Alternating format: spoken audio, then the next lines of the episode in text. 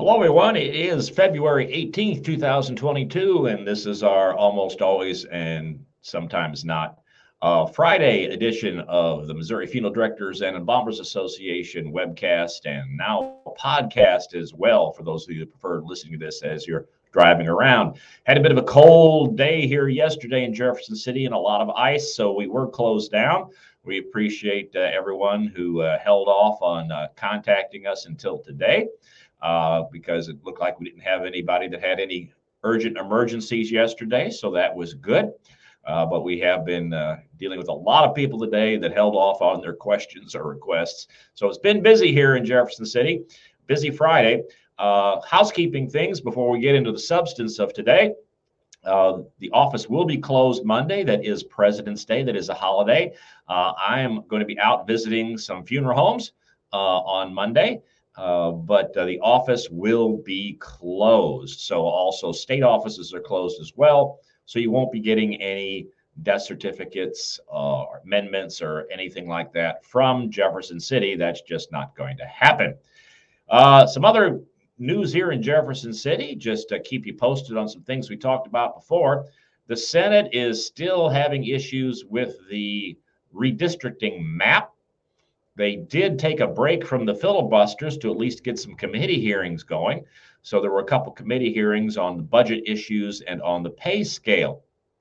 Uh, one potentially good news for a lot of people is that at least the committee did advance uh, a little bit, uh, getting closer, closer and closer to it, uh, a budget situation that would increase the pay of state workers.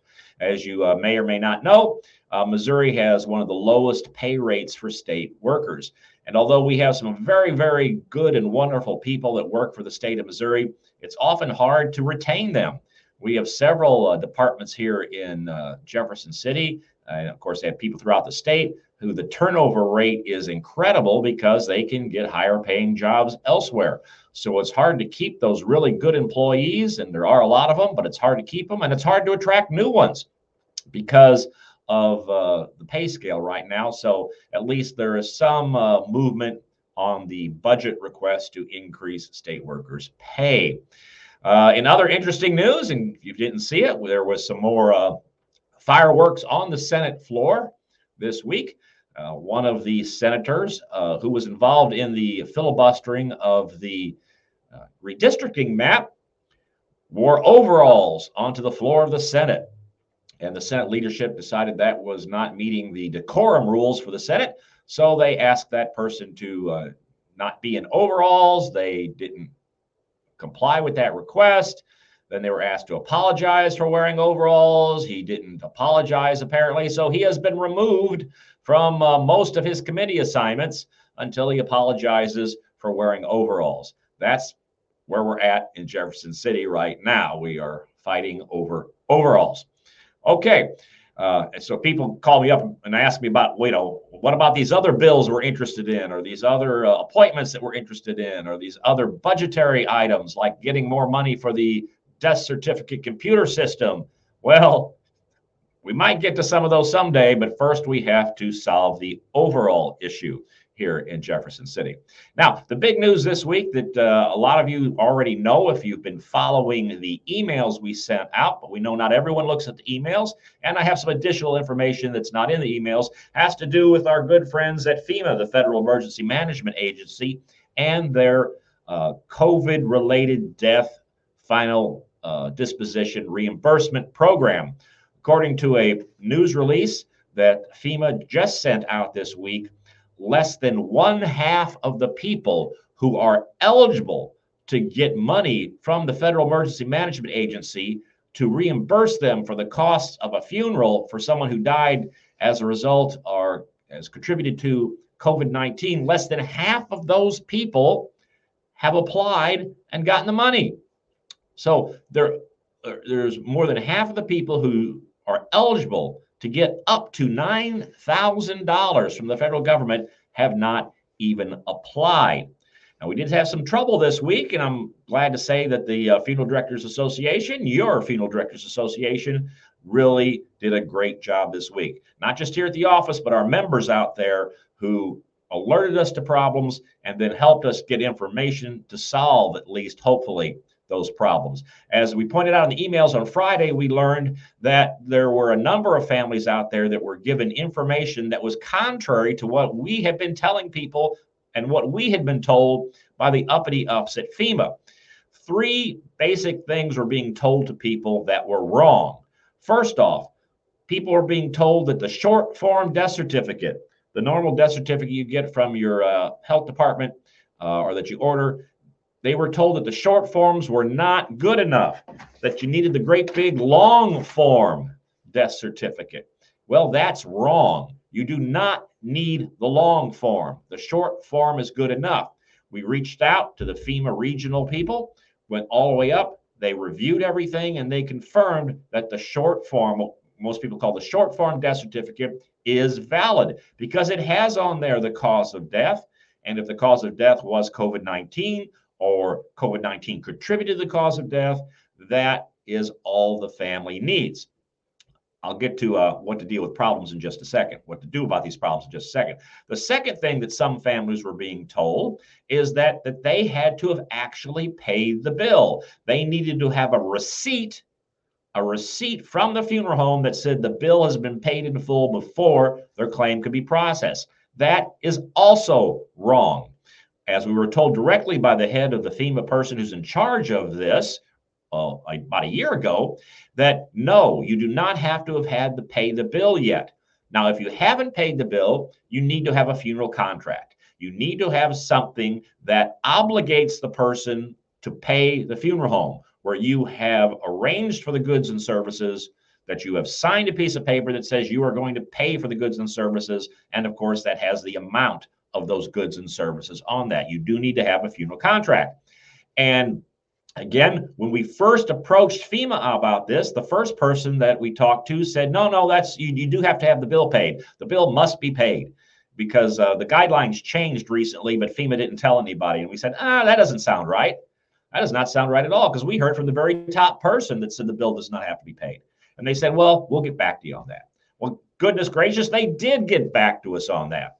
And they said basically, uh, you were right, we were wrong. Now, how many times do you have somebody from the government say you were right and we were wrong? I'll give them credit because they did. Because after that double, triple, and quadruple checking, they uh, determined that that was correct, what we were telling people, that you do not have to pay in full the funeral bill before you get reimbursed. All you need is that funeral contract. Now, what they told us was if you haven't paid the bill yet, if you don't have an invoice that's stamped paid, all you've got is the funeral contract that obligates you to pay the bill.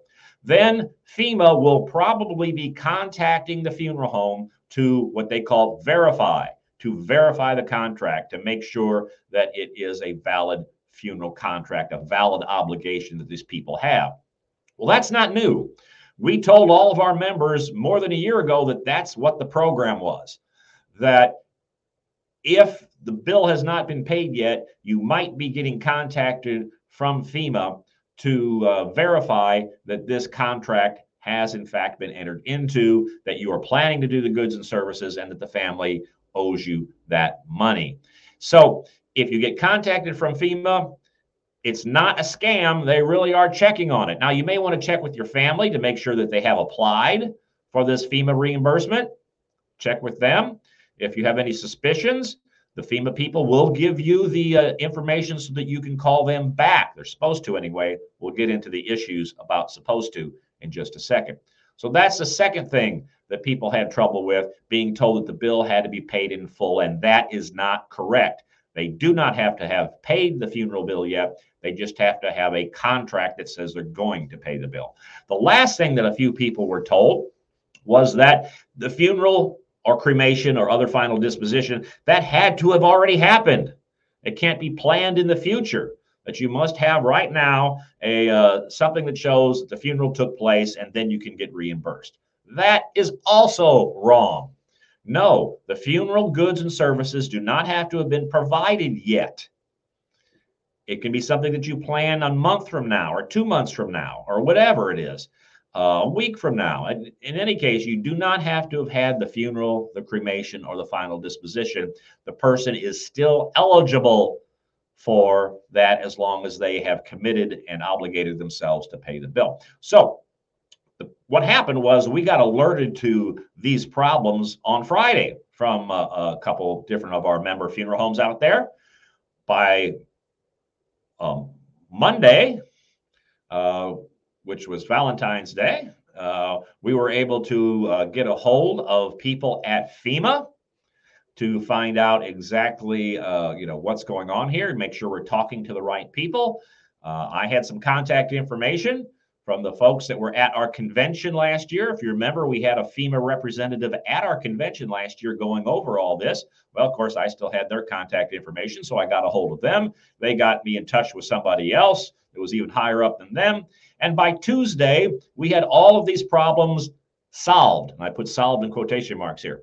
Um, so by Friday, we were alerted to the problem. By Tuesday, we had gotten the correct information that these families were eligible, even though they had not paid the bill, even though they had a short form death certificate, and even though the funeral had not yet taken place. But here's why this problem is happening. When you call that uh, toll free number, and that's how you have to start this process. You can't start the process online. You have to call the toll free number. And when you call that toll free number, you're going to a call center. And these call centers, like all call centers, have a lot of turnover. And they apparently have hired a lot more people. And so there's a very good chance whoever calls that toll free number to start the claims process is getting somebody who has been on the job not very long who has got a three ring binder or a checklist with their script and what it is they're supposed to say and what it is they're supposed to do. And they may or may not understand all the rules. Also, keep in mind, you know, that call center is probably covering many, many states. So they're getting people from all over with different states, and the different states have different regulations and different forms and different procedures. And FEMA uppity ups are, of course, sending memos down to the call center to say this is how you should do things. This was a mistake. This is the way it should be, et cetera, et cetera, et cetera. And maybe the person with the headset on in the cubicle at the call center, uh, maybe they didn't get the memo, or maybe they got the memo and haven't read it yet, or maybe they read it and don't quite understand what it means. So that is most likely the problem is we have the frontline people that you call at FEMA uh, did not understand everything. Of course, some of the uppity ups it sounded like didn't quite understand. But we have a commitment from the FEMA 7. Missouri is part of FEMA Region 7. But we have a commitment from the uh, high uppity ups at FEMA Region 7 that they are going to be sending clarification uh, communications out to all their call centers and all the frontline people to make it clear that the short form's okay, that the uh, bill does not have to have been paid so long as they have a contract, which may need to be verified, and that the funeral has not had to have happened yet. So, you might, however, there's always a chance, you, the family, the applicant, it's always a chance that the applicant might run into one of these call center people, maybe somebody who's just their, their first day on the job that isn't getting it correct. They don't have the right information. The FEMA Region 7 uppity up said if that happens, they should ask for a supervisor. Don't try to argue with the call center person. Don't try to convince them that they're wrong. Ask for a supervisor because the supervisors are going to get all this information uh, probably before all the frontline people do, or at least they should be better aware of what the rules are. If even getting a, to a supervisor doesn't solve the problem, contact us here in Jefferson City. We have already successfully, this is since last Friday, successfully gotten three families approval who had been denied. They had been told that they didn't have the right documentation, they'd been told they weren't doing things right. The funeral home sent us the information here at the office. We forwarded it to our con- the contact folks, the information we have at FEMA. FEMA looked into it, and all three of those have been approved. At least that's what we the email I got yesterday. So we can get things done. If you ever anybody ever ask what is your association done for the funeral service profession recently? Well, that's what we did this week. So that's very good. The information that we would need if you need us to uh, bypass the call center and you can't get a hold of a supervisor or the supervisor's not helping you, of course, we need the name of the deceased. We need where the person passed away, especially the county, date of death. Okay. Social security number is very helpful. And if the family has a death reimbursement claim number, if they've got that number, that will also speed things up too. There's a many, a several digit number that is issued to every one of these claims. And if they have that claim number, that will help us speed things along as well. So if you need that assistance, please feel free to contact us, email that information. We will get it in a format that we know that the uh, uh, FEMA people recognize and understand what's going on, and we'll send it off to them. So that is the uh, news from FEMA. Now, for those of you who may not uh, know, or if you need to get this to the family, like I said before, in order to start the claim process, you do need to start off by phoning. And let's see if I can get this done here, right? Do, do, do, okay, I'm going to get out of the way here. All right. The number that people need to dial for funeral assistance helpline is 844 684 6333. 844 684 3333. And if you have someone that has a, a, disability or otherwise cannot use a telephone, there are other options available for that, in which case then they need to go to FEMA.gov, F E M A dot forward slash disaster forward slash coronavirus forward slash economic forward slash funeral dash assistance. If you go to the FEMA page and you search for funeral assistance, it will eventually pop up. So that's the number that you need to call. You can tell the families that if this death was related to COVID, and COVID does not have to be listed as the main cause of death, it does have to be one of the contributing factors needs to be on the death certificate some way, somehow, they are eligible to up to $9,000 from the federal government to help cover the cost of that final disposition. So, some questions we've gotten this week since we sent the emails out. Well, what if the funeral only costs $6,000? How much do they get? $6,000. Uh, it's not just a $9,000 check that they send people. They will take a look at the funeral bill or the funeral contract and they will send them that amount. So if they've already contracted with you for a certain level of funeral and they haven't applied yet for funds, can they add more? Can they upgrade the casket? Can they get a better headstone? Yes, they can.